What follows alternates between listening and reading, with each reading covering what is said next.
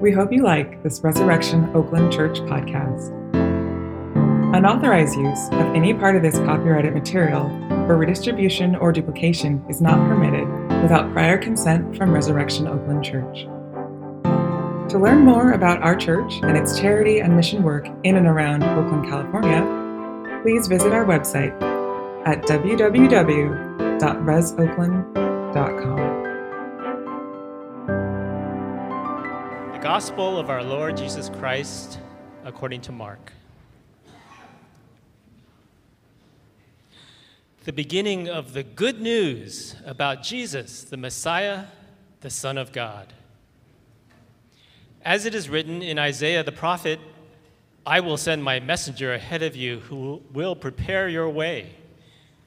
A voice of one calling in the wilderness, Prepare the way for the Lord, make straight paths for him. And so John the Baptist appeared in the wilderness, preaching a baptism of repentance for the forgiveness of sins.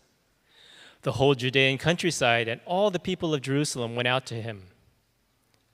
Confessing their sins, they were baptized by him in the Jordan River. John wore clothing made of camel's hair with a leather belt around his waist, and he ate locusts and wild honey. And this was his message After me comes the one more powerful than I, the straps of whose sandals I am not worthy to stoop down and untie. I baptize you with water but he will baptize you with the Holy Spirit. This is the word of the Lord. Thanks be to God. You may take your seats.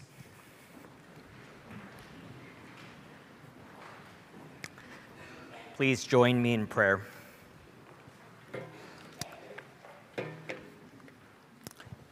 Father in heaven, uh, we thank you that you are not a God who waits us to find you. You are the God who comes to find us.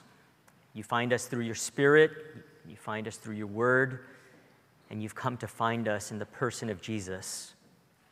And we pray uh, that what, wherever we are in the spectrum of faith this morning, whether we are convinced that all the things that we've been singing about, all that we've just heard, is true or we're unconvinced, or somewhere in between.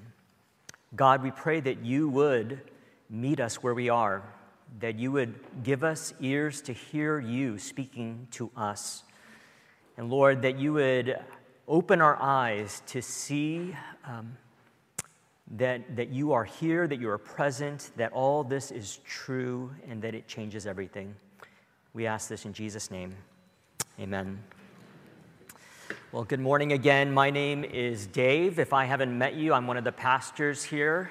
Uh, we are starting a new sermon series today on the gospel according to Mark. And we're calling it The Way of Jesus. Before Christianity was called Christianity, it was actually called The Way. Why was it called The Way? Uh, we, we see this actually in the New Testament in Acts chapter 9, Acts chapter 19, and Acts 24. Christianity was called the way because Christians were just so different. They lived differently. They saw the world differently.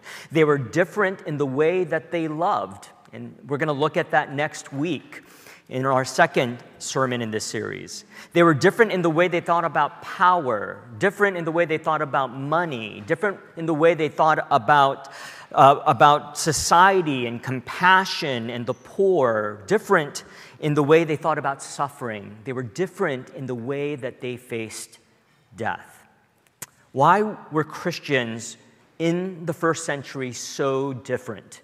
Well, they were different because Jesus is different.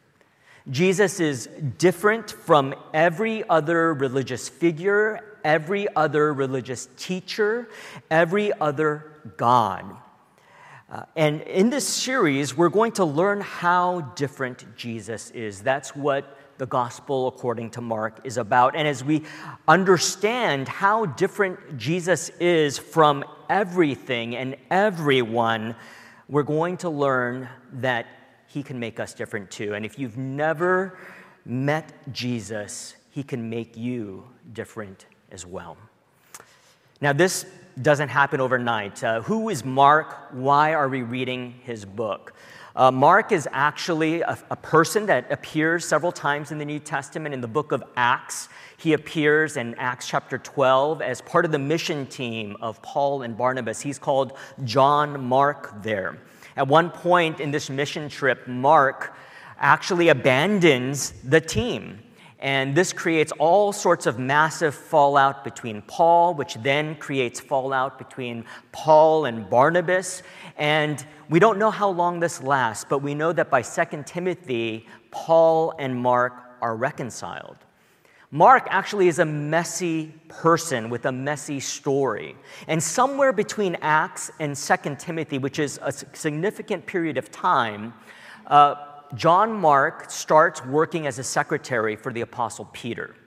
And uh, Peter actually calls him in his epistle, First Peter, he calls Mark his son. They had a very close relationship. And most early church fathers believe that Mark actually wrote the eyewitness account of Peter about the life of Jesus. And there's a few other clues in the book of Mark that uh, that, that show this to us.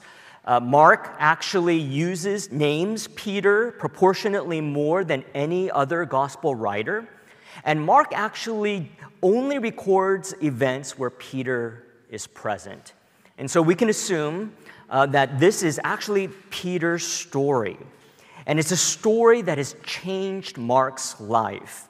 And so today we're going to look at the introduction to the whole gospel. And in this introduction, uh, Mark is going to introduce us to the way of Jesus. He's going to show us what this way is, where we find it, and how we follow it. And that's going to be those, those are going to be the three things we're going to look at today: what it is, where we find it, and how we follow it. Let's start with the first uh, thing here. What is the way? The way of Jesus. What is it? Well, Mark introduces this whole book by saying that it is good news.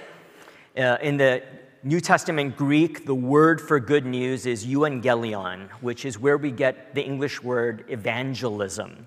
And it, it, it, just means good news. And when you hear the word evangelism today, it has all sorts of religious meaning.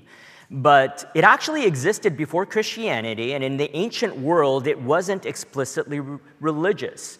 Evangelion, or evangelism, actually just meant a real life event of historic significance. So let me give you an example. In 9 BC, when Caesar Octavius, who later became Caesar Augustus, was born, there was a birth announcement.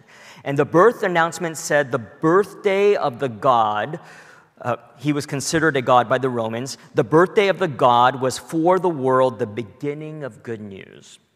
Now, if you hear a parallel there between Mark's introduction to his gospel and this birth announcement of Caesar of Augustus, then you would, would notice the same thing that anyone in the first century reading this letter would have noticed.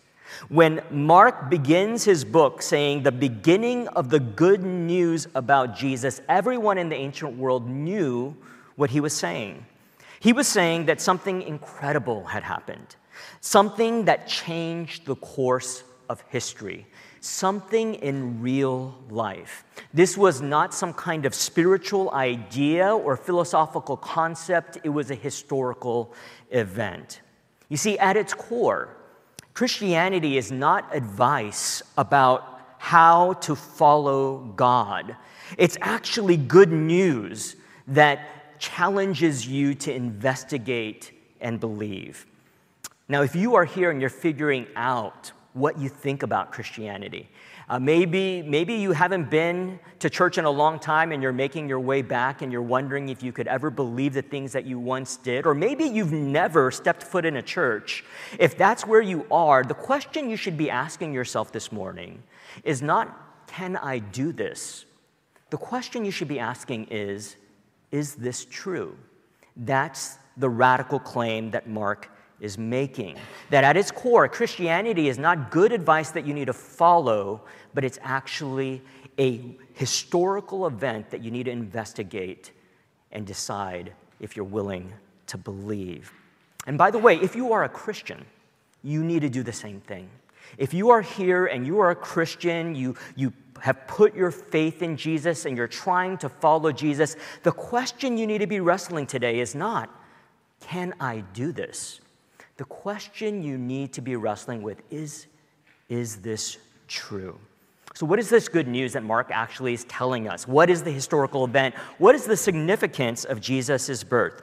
Well, Mark goes on to say the good news about Jesus the Messiah and the Son of God. And those two phrases are so packed. This is the closest thing that we get in the Gospel of Mark uh, with, of a birth narrative. Mark doesn't tell us about Joseph and Mary and how they were engaged. There's no scene of a birth in a manger. There's no wise men or shepherds or angels. All we get are these two phrases Jesus the Messiah, the Son of God. See, Mark is not interested in telling us how Jesus was born. He wants to tell us why Jesus was born. Why was Jesus born? He was born to be the Messiah. What is a Messiah? The Messiah is a Hebrew word from the Old Testament that means anointed one or anointed king. And if you read the Old Testament, throughout the Old Testament, beginning with King David, there are a series of prophecies, promises that promise that an anointed king would come, that God would provide a king, not only for Israel, but a king who would make everything wrong in this world right. Listen to the way that Isaiah describes the coming Messiah in Isaiah chapter 9. He writes, Of the greatness of his government and, the, and peace, there will be no end. He will reign on David's throne and over his kingdom, establishing and upholding it with justice and righteousness from that time on and forever. Why does this matter? Why does it matter that the Old Testament provi- uh, promised that a Messiah was coming? Well, it matters because it means that justice is, is, is, is not just a wishful idea, but it's actually woven into the fabric of the universe and the fabric of history.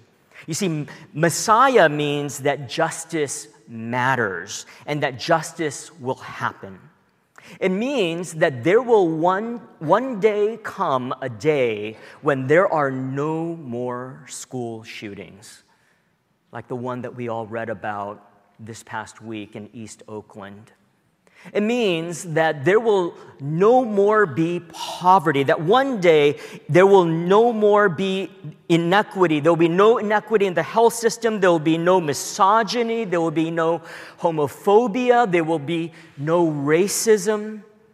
All that is wrong in this world will be made right. And it's a promise woven into the scriptures a promise that Mark claims has been fulfilled in the birth of Jesus. He is the Messiah. What does it mean that Jesus is the Son of God? It means that Jesus is fully God and fully human. Jesus is not half and half. Jesus is not God who then transformed into human. He is fully God and fully human. Why does that matter? Well, it matters because it means that God is more than an idea, God is more than a philosophy, God is more than a religious teaching. God is actually a historical person, which means you don't need to be a philosopher or a scientist or a monk to know God. All you need is to know Jesus. You need to know who Jesus is. You need to know what Jesus did, and you need to know what Jesus thinks about you, and you will know God. See, God is not an idea that we need to master, He is a person that we need to know. Jesus is the Son of God. Now, if all this is true, it means that everything has changed. History has changed. And God is not only interested in redeeming our souls, He's actually interested in redeeming the entire world. God is actually creating a new heavens and new earth, where, and is coming to make all things new. So, where do you find this? Where do you find the way? Uh, the first thing that happens in the Gospel of Mark after he tells us about this incredible news is that we're introduced to John the Baptist. And John the Baptist appears in the wilderness. And the whole countryside and all of Jerusalem is going out to the wilderness by the Jordan River to meet him and to be baptized by him. What is happening here? Well, Mark explains this event by quoting three scriptures Exodus chapter 23, Isaiah 40, and Malachi chapter 3. Uh, and he melds these three verses together and he says this He says, I will send my messenger ahead of you who will prepare your way, a voice of one calling in the wilderness, prepare the way for the Lord, make straight paths for him. Mark is showing us that the way of God, the way of Jesus, goes through the wilderness. Where do you find the way of Jesus? The only place to find the way of Jesus is in the wilderness. Why is that important? It's important because what that means is that you cannot save yourself. You see, the wilderness is a place where none of your resources work.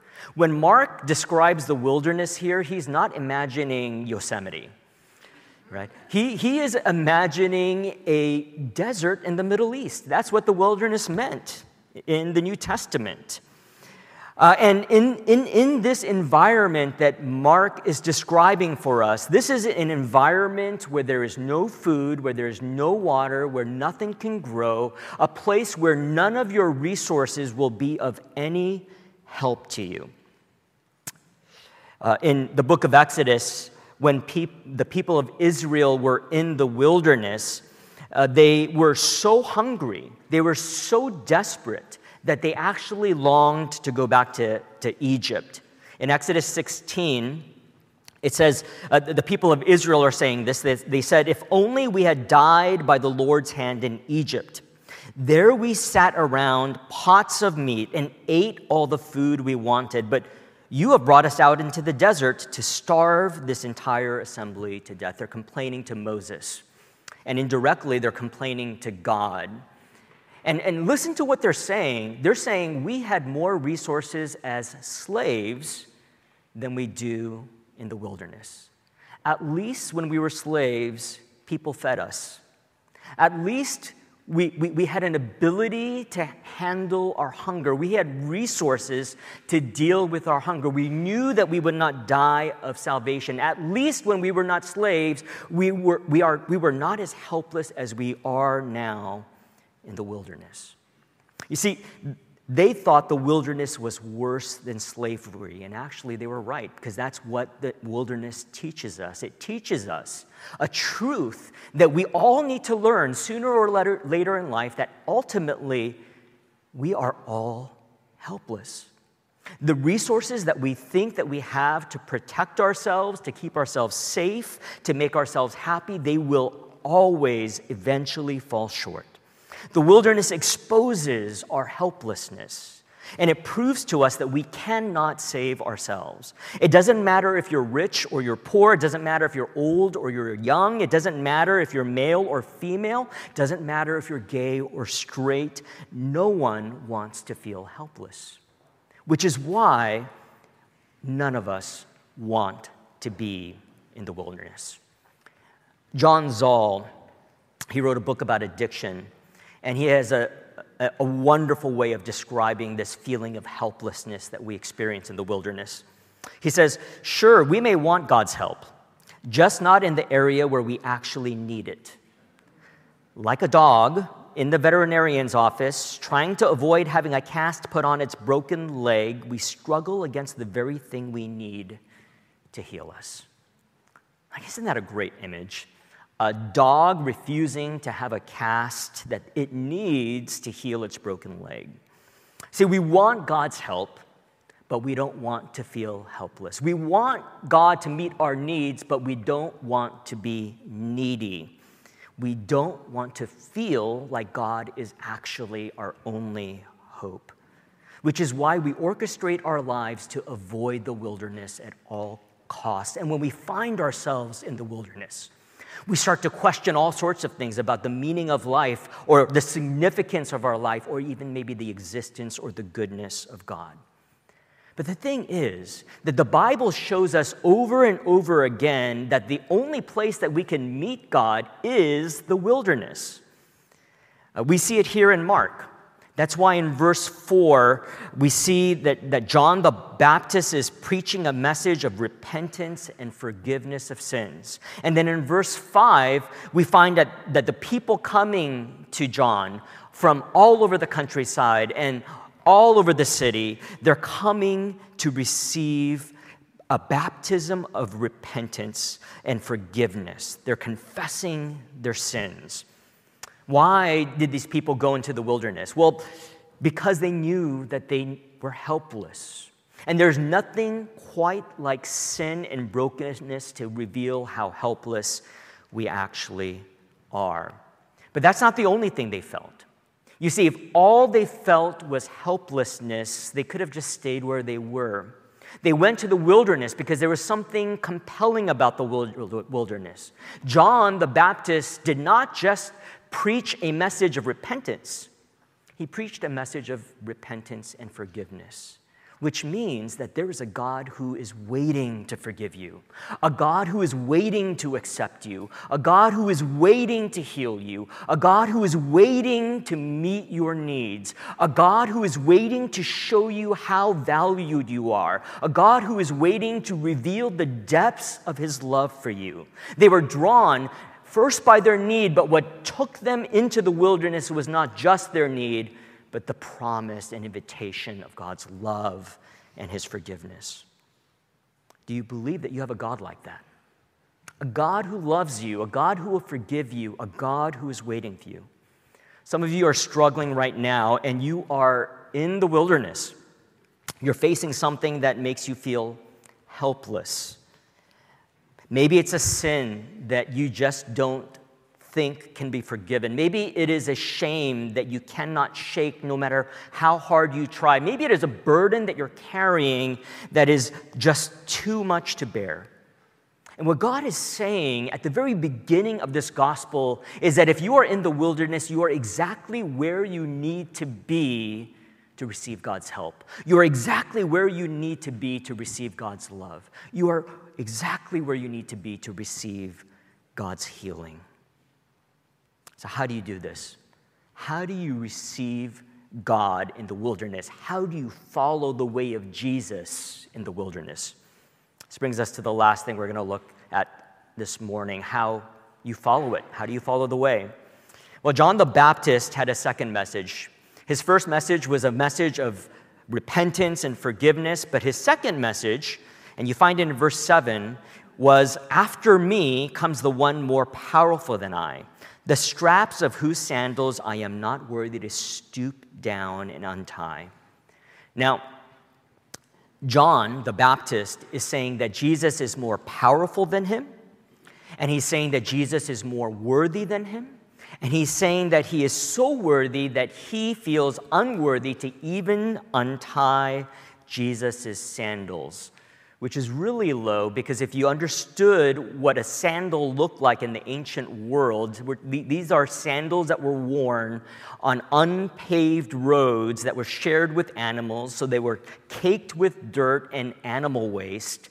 In, in the ancient world, people of any means never touched their own sandals. Only slaves would remove or untie a sandal. And John is saying, I am so unworthy that I cannot even do that. And so, what's happening here? Is John discouraged? If, if, if he isn't worthy to untie Jesus' sandal, how is he going to be worthy to baptize people? How he, is he going to be worthy to say prophecies? How he, is he going to make himself available to be used by God in any kind of way? Well, John says he's unworthy, but that's not all he says. He says that Jesus is more powerful than him. And Jesus is bringing a fuller baptism, not a baptism just with water, but a baptism of the Holy Spirit. John the Baptist balances his feeling of inadequacy and unworthiness together with the overwhelming reality of God's power. See, if you, if you just even in this passage, if you read it, you, you probably did not think of John the Baptist as a timid or discouraged person. No one in the first century would have said that John the Baptist lacked confidence. I mean, the guy wore camel hair, right? He ate locusts, right?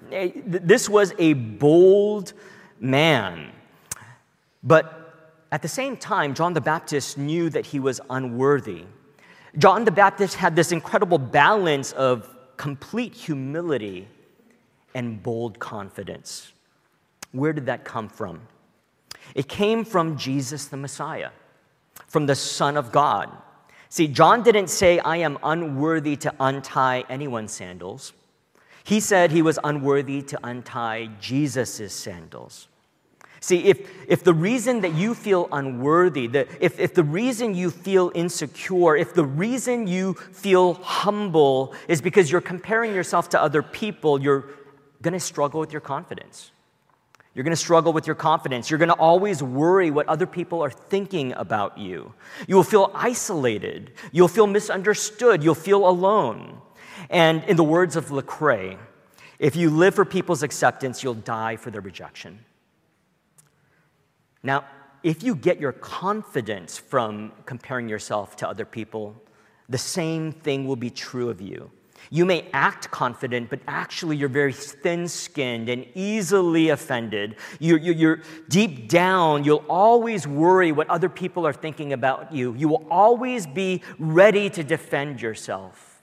Because if you live for other people's acceptance, you'll die from their rejection. But if you find your identity in Jesus, the Messiah, the Son of God, you will find simultaneously unworthy and confident.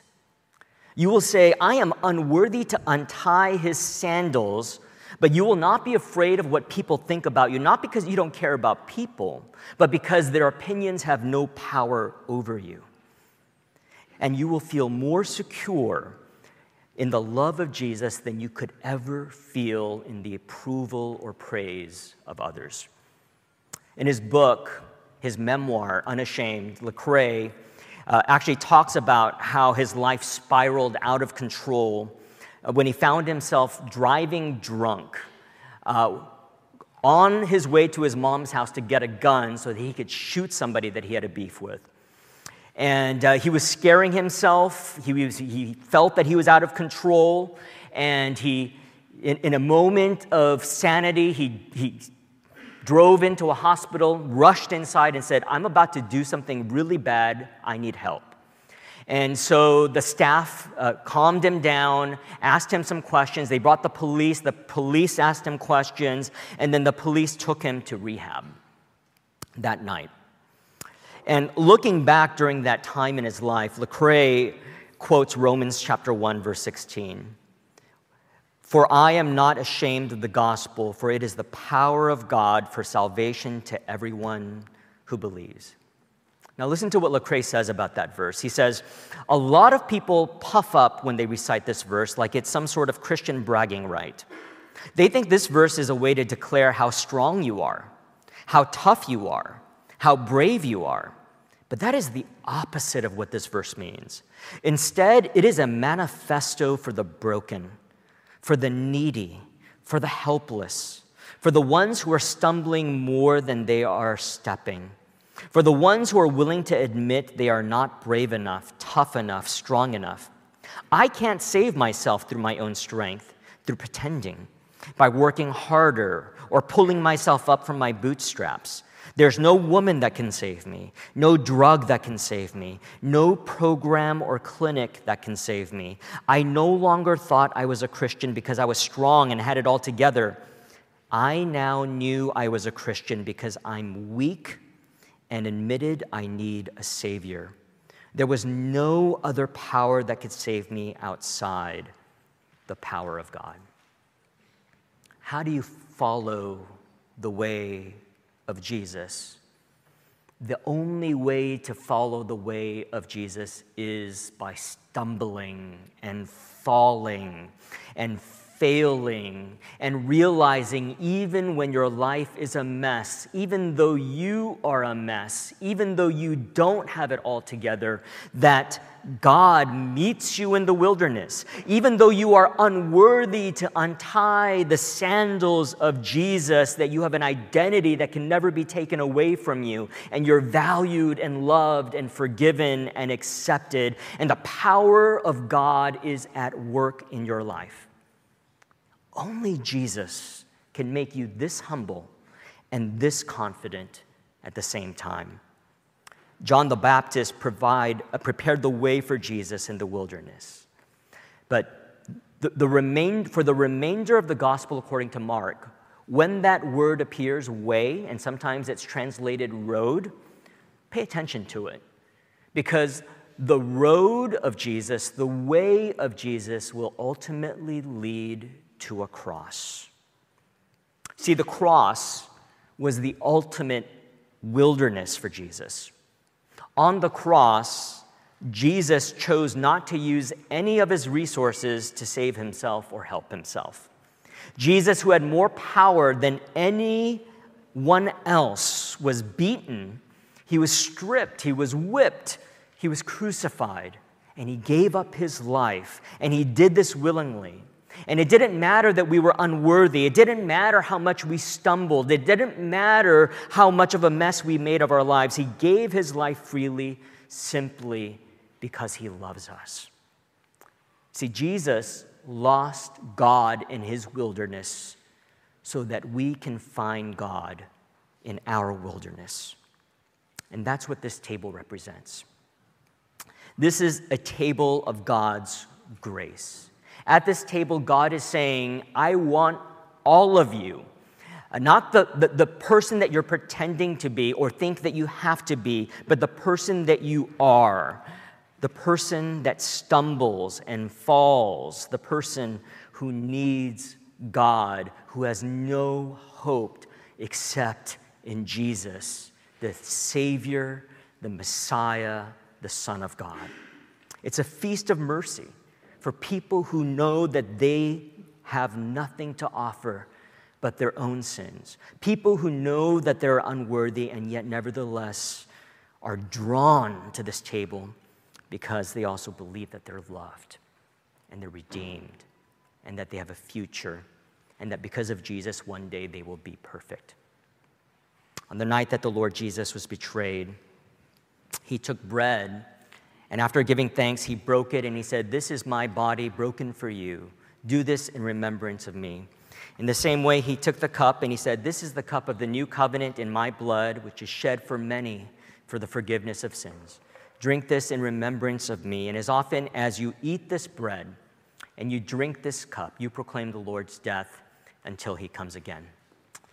Father in heaven, we thank you that Jesus, the Messiah, the Son of God, gave his life, gave his body, entered the wilderness, and lost even God on the cross so that we might find God in our wilderness. We thank you that because he bore our sin, we who are unworthy get to receive your approval and acceptance that we have been given his very righteousness. And we pray that at this table that you would help us to believe that these things are true, that you would, that you would build up our faith, that you would give us a sense, an un, unshakable sense of confidence that comes not in ourselves, not from the approval of others, but in Jesus alone. And we pray this in Jesus' name. Amen.